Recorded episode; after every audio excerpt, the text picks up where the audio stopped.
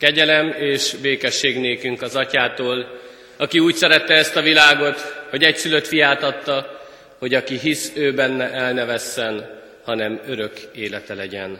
Amen. Reggeli áhítatunk kezdetén az ötödik Zsoltárunkat énekeljük, az ötödik Zsoltárunknak az első versét fennállva, majd helyünket elfoglalva a második és a harmadik verset énekeljük tovább. Az ötödik Zsoltár így kezdődik, Úristen az én imádságom, kérlek, vegyed füleidbe.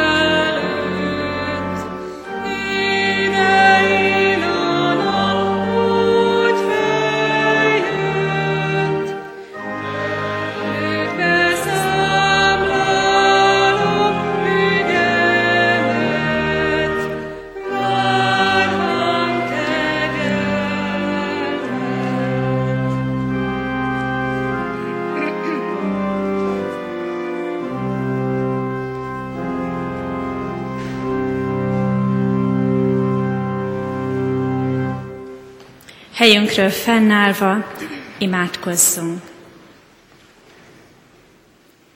Urunk Istenünk, olyan jó, hogy ezen a reggelen is téged szólíthatunk, a te jelenlétedben állhatunk meg.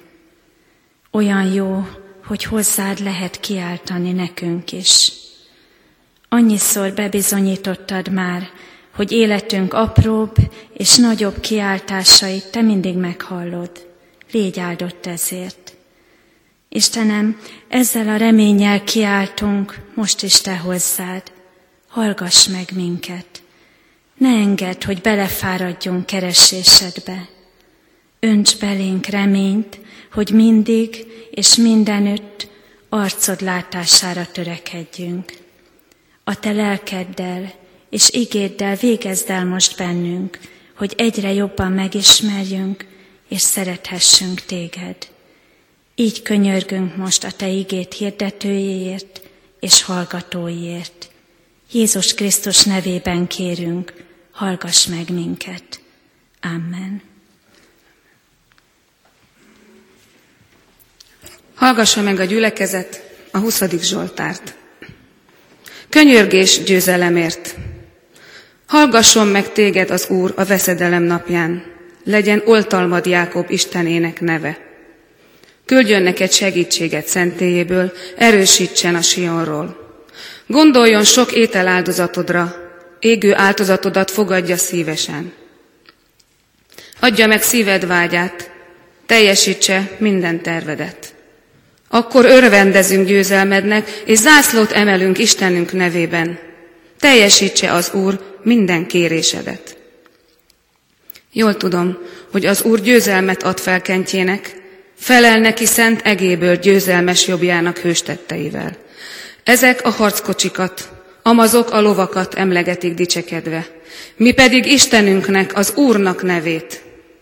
Ők tédre rogynak és elesnek, mi pedig felkelünk és talpon maradunk. Uram, segítsd meg a királyt, hallgass meg minket, ha hozzád kiáltunk. Az Úr tégedet meghallgasson, te nagyínségedben. Ó, Jákob Istene megtartson veszedelmedben. Küldjön te néked segedelmet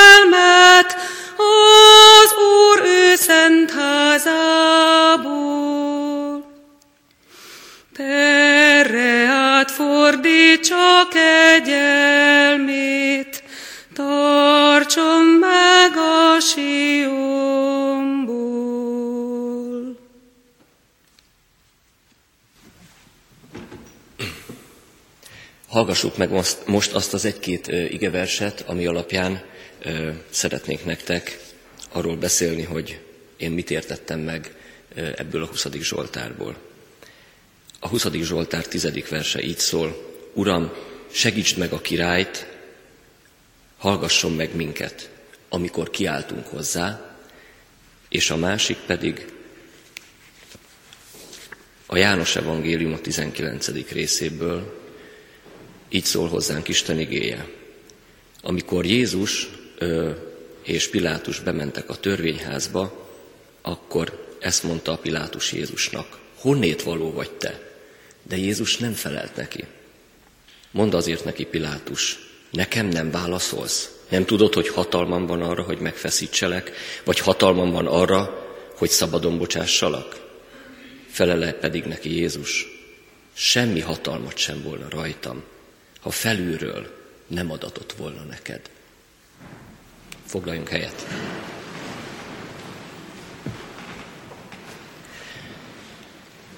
Egész héten most a 20. Zsoltár volt a, az ige, ami alapján hallgattuk Isten igéjét, hiszen ebben az évben 20 éves az iskolánk, és ezért választottuk ugye ezt a 20. Zsoltárt. Ennek is most a legutolsó verséhez érkeztünk. Uram, segítsd meg a királyt! Ez egy könyörgő Zsoltár, méghozzá a nép könyörgése a királyáért. Na hát nekem, mint történelem tanárnak a királyról, ugye rögtön eszembe jutottak nagyon szép történetek, meg nagyon csúnyák is, hiszen voltak jó királyok, meg rosszak. A gyerekeknek mindig ezt szoktam mondani, hogy az uralkodás is egy szakma, ezt is ugyanúgy, mint ahogyan a mérnök is lehet jó mérnök vagy rossz, vagy akár egy pedagógus is taníthat jól vagy rosszul. Ugyanígy egy király is uralkodhat jól vagy rosszul, és nem mindegy, hogy hogy uralkodik. Gondoljuk végig, hogy ha ezt halljuk, hogy király, akkor kik jutnak először eszünkbe, Magyarországon például Szent István király. Micsoda uralkodó volt. Vagy például Mátyás király. Oroszlán szívű Rihárd az angol történelembe, és a zsidó történelembe, akinek ez a Zsoltárát most olvastuk, Dávid király. Micsoda hatalom volt az, az ő kezükben. Milyen nagyjá tették ők a népüket, illetve próbáltak uralkodni kisebb-nagyobb sikerekkel. A Zsoltár, ez a Zsoltár most arról tanít bennünket, hogy milyen kapcsolat van a hatalom viselője és az Isten között. A királyok tehát hatalmat kaptak. A királyoknak hatalma volt, de kitől jön ez a hatalom? Ott van a Zsoltárok hetedik versében is, hogy megsegíti és meghallgatja az Úr az ő felkentjét. Az ókorban ugye felkenték a királyokat, ö, olajjal locsolták meg a fejüket, ez jelentette, hogy Istentől hatalmat kapnak. Később a középkorban megkoronázták a királyt, ez a koronázás jelentette a hatalmat, ami Istentől jön. Ma pedig beiktatják a parlamentet, és ö, onnantól hatalma van egy ideig uralkodni, döntéseket hozni. A hatalom Istentől jön. A hatalom az nem öncélú, hanem a hatalom felelősség. Viszont eszembe jutott, amikor ezt a Zsoltárt olvastam, hogy az embernek állandó törekvése, hogy a hatalmát a saja, saját, java, saját maga javára élje meg. És ez ugyanígy vonatkozott a királyokra, és ugyanúgy vonatkozik ránk. A hatalmat saját magunk hasznára éljük meg. Nagyon sokszor erre törekszünk. Mi is a mindennapi életünkben. Ahogy a Mátyás király is nem csak Magyarországért, hanem ö, saját maga ö, keftelésére is ö, használta a hatalmát, hogy más nem mondjak, több száz milliót költött mai pénzekben könyvekre, amit senki más nem olvasott, csak ő. De ugyanígy Dávid király, a bibliai Dávid király is bizony volt, hogy a hatalmát nem arra használta, hogy, hogy a, a zsidó népet erősítse, és, és méltóképpen uralkodjon, hanem amikor megtetszett neki egy lány, Betsabé, története biztos sokan ismeritek, akkor bizony a hatalmát arra használta fel, hogy megszerezze ezt a lányt. És megszerezte. A hatalmunkat használhatjuk jól, és használhatjuk rosszul. Viszont nem csak a királyoknak adatott hatalom, ugye mi az, amit üzenhet nekünk ez a Zsoltár ma, hatalma van mindenkinek. Hatalma van a főnökeinknek fölöttünk, egy munkában, hatalma van egy szülőnek, egy édesanyának, egy édesapának a gyerekei fölött, ő dönti el helyette, hogy mi fog történni vele 18 éves koráig. Hatalma van a pedagógusoknak, nekünk, akik tanítunk benneteket, és bizony ezzel a hatalommal van, hogy jól élünk, van, hogy rosszul. Osztályzunk, fegyelmezünk. Én önkritikusan megmondom, hogy van, amikor rosszul élek a hatalmammal. És biztosan így vagyunk mások is ezzel, pedagógusok. Mert a mi emberi erőnk véges. De ugyanígy, gondoljátok végig, egy osztályon belül is van hatalom a diákok között. Kinek van nagyobb hatalma egy osztályon belül? Hát azoknak a diákoknak, akik a rangsorban előállnak. Ki a rangsorban előálló diák? A nagyobb osztályokban vagy idősebbeknél a, a menő lányok vagy a vagány fiúk, ugye így is mondhatnánk ezeket, hatalmuk van az osztályban. Az ő szavukra figyel az osztály, őket próbálják utánozni, és gyakran bizony van, hogy ezek a menő lányok és fiúk osztogatják a kegyeiket az osztálytársaknak, ezt én is gyakran látom. Bizony visszaélünk ezzel a hatalmunkkal. Az osztályon belül visszaélünk, mi tanárok is sokszor visszaélnek az igazgatók, vagy nem jól élnek a hatalmukkal, és az ország vezetői a királyok. Így vagyunk ezzel mindannyian, mert mindig a saját magunk javára akarunk valamit fordítani.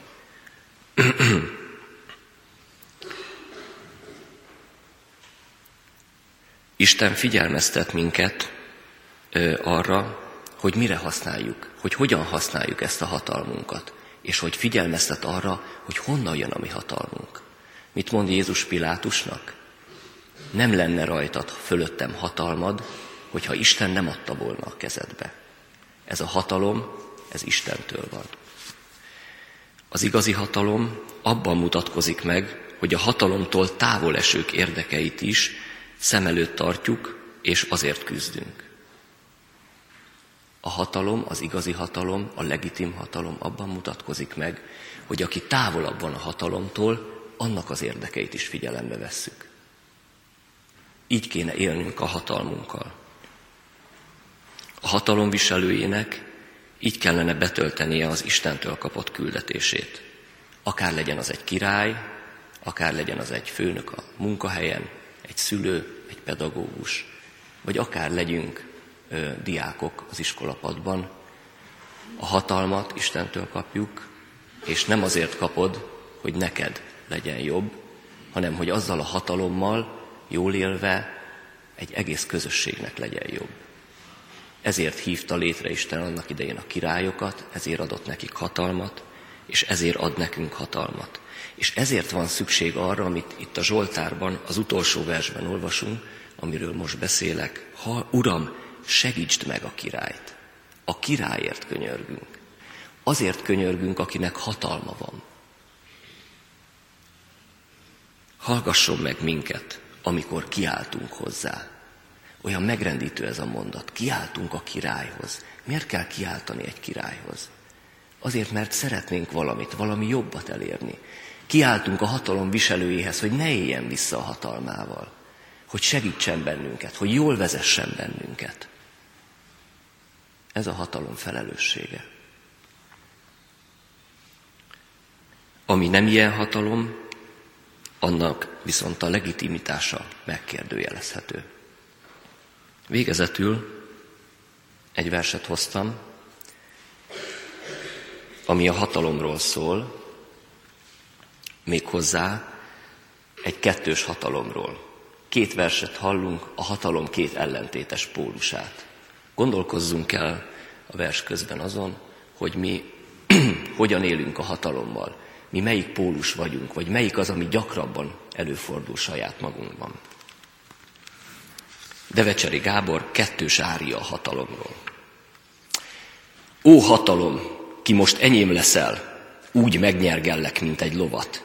Tőlem már senki nem ragadhat el, s nem hord kettőt vagy négyet a fogat. Csak én üllek meg, ellenségeim szétmorzsolom, patáddal összetiprom, de jobban féljen az, ki híveim közül akármi másra gondol titkon, mint arra, hogy engem szeressen. És a harcukban nagy volt is érdeme, ha haszna nincs számomra, vagy kevés, könyörtelenül végezzek vele. Az ostobát, kiben még él a hála, nem nevetem ki, erre nincs időm. De hajdan híveimnek kínhalála legyen, mindéltig figyelmeztetőm, hogy ír csak, mert ha nem, még meglazulhat a kantár, mert téged tartalak.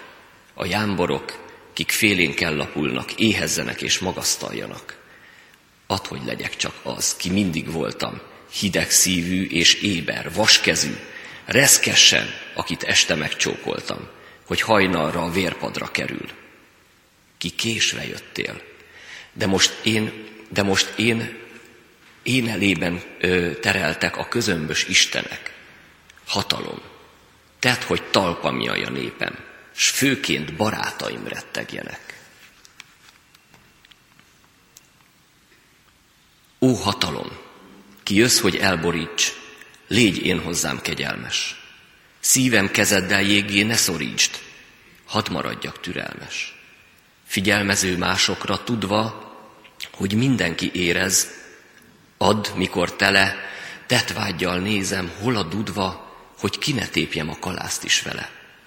S add, hogy legyőzött ellenségemet, mivel most ő a gyengébb, szánni tudjam, és hogy ne feledjek semmi érdemet mi azokban, kik értem és miattam csatára keltek, tündököl.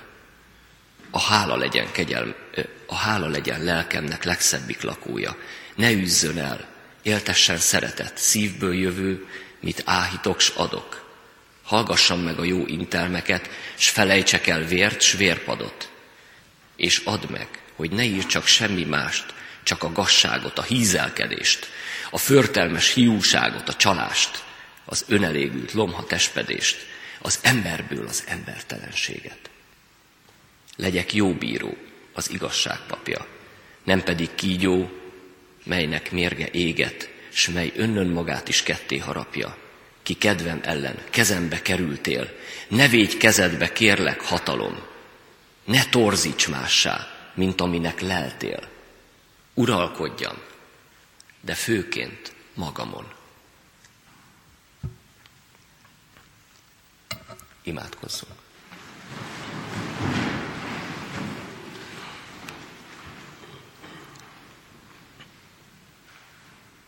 Uram, megrendülten állunk most előtted,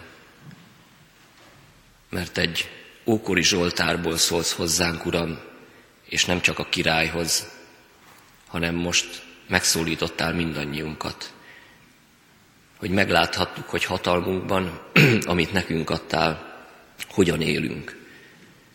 És bizony meg kell vallanunk előtted, Uram, hogy nagyon sokszor nem méltó és önös módon élünk ezzel a hatalommal. Kérünk arra, hogy a mai napon segíts meg bennünket, mindenkit, mindannyiunkat a saját közösségeinkben, a saját kapcsolatainkban, hogy a tőled kapott hatalmat mindig ne a saját javunkra, hanem a te terved megvalósítására fordítsuk. Segíts meg így, Uram, bennünket, pedagógusokat, gyerekeket, az iskola vezetőit, a lelkészeket, a gyülekezeteket, a királyokat, a népeket. Áldj meg így, Uram, bennünket. Uram, segíts meg a királyt, hallgasson meg minket, mikor kiáltunk hozzá. És áldjon meg bennünket az Isten megtartó kegyelme. Amen. Együtt is imádkozzunk, közösen mondjuk el az Úrtól tanult imádságunkat. Mi, Atyánk, aki a mennyekben vagy, szenteltessék meg a Te neved. Jöjjön el a Te országod, legyen meg a Te akaratod, amint a mennyben, úgy a földön is. Minden napi kenyerünket add meg nékünk ma, és bocsásd meg védkeinket, miképpen mi is megbocsátunk az ellenünk védkezőknek. És ne vigy minket kísértésbe, de szabadíts meg a gonosztól, mert tiéd az ország, a hatalom és a dicsőség mindörökké. Amen. Az Isten békessége, mely minden értelmet felülhalad, őrizze meg a mi szívünket és gondolatainkat a Krisztus Jézusban. Amen. Foglaljuk el a helyünket, kedves testvérek, és nagy szeretettel köszönöm meg a ma reggel közöttünk szolgálóknak a itt létét, azt, hogy megosztották velünk mindazt, amit ők kaptak az Úristentől. Köszönjük Telekes Tamás tanár úrnak a bizonyságtételét, az ige szolgálatot, illetve az igeolvasás és az imádság szolgálatát Jámborni Márkus Emőke tanárnőnek és Bárdos Péterné tanítónőnek. És köszönjük mindazoknak, akik ezen a héten reggel ideáltak az Úr asztalához, és szolgálatukkal erősítettek bennünket. Isten áldását kérjük az ő életükre, és mindazok életére, akik eljöttek és meghallgatták ezeket a bizonyságtételeket, ezeket a szolgálatokat. Így készüljünk a mai napra is, így tudjunk tovább menni ezzel a megerősödéssel, hogy lámlám vannak olyanok, akik el tudják mondani mindazt, amit kaptak az Istentől, és talán egyszer én is készen leszek arra, hogy odaálljak, és én is vallást tegyek az én hitemről. Reggeli áhítatunk befejezéseként a már megkezdett ötödik Zsoltárunkat énekeljük, az ötödik Zsoltárnak a tizenegyedik és a tizenkettődik versét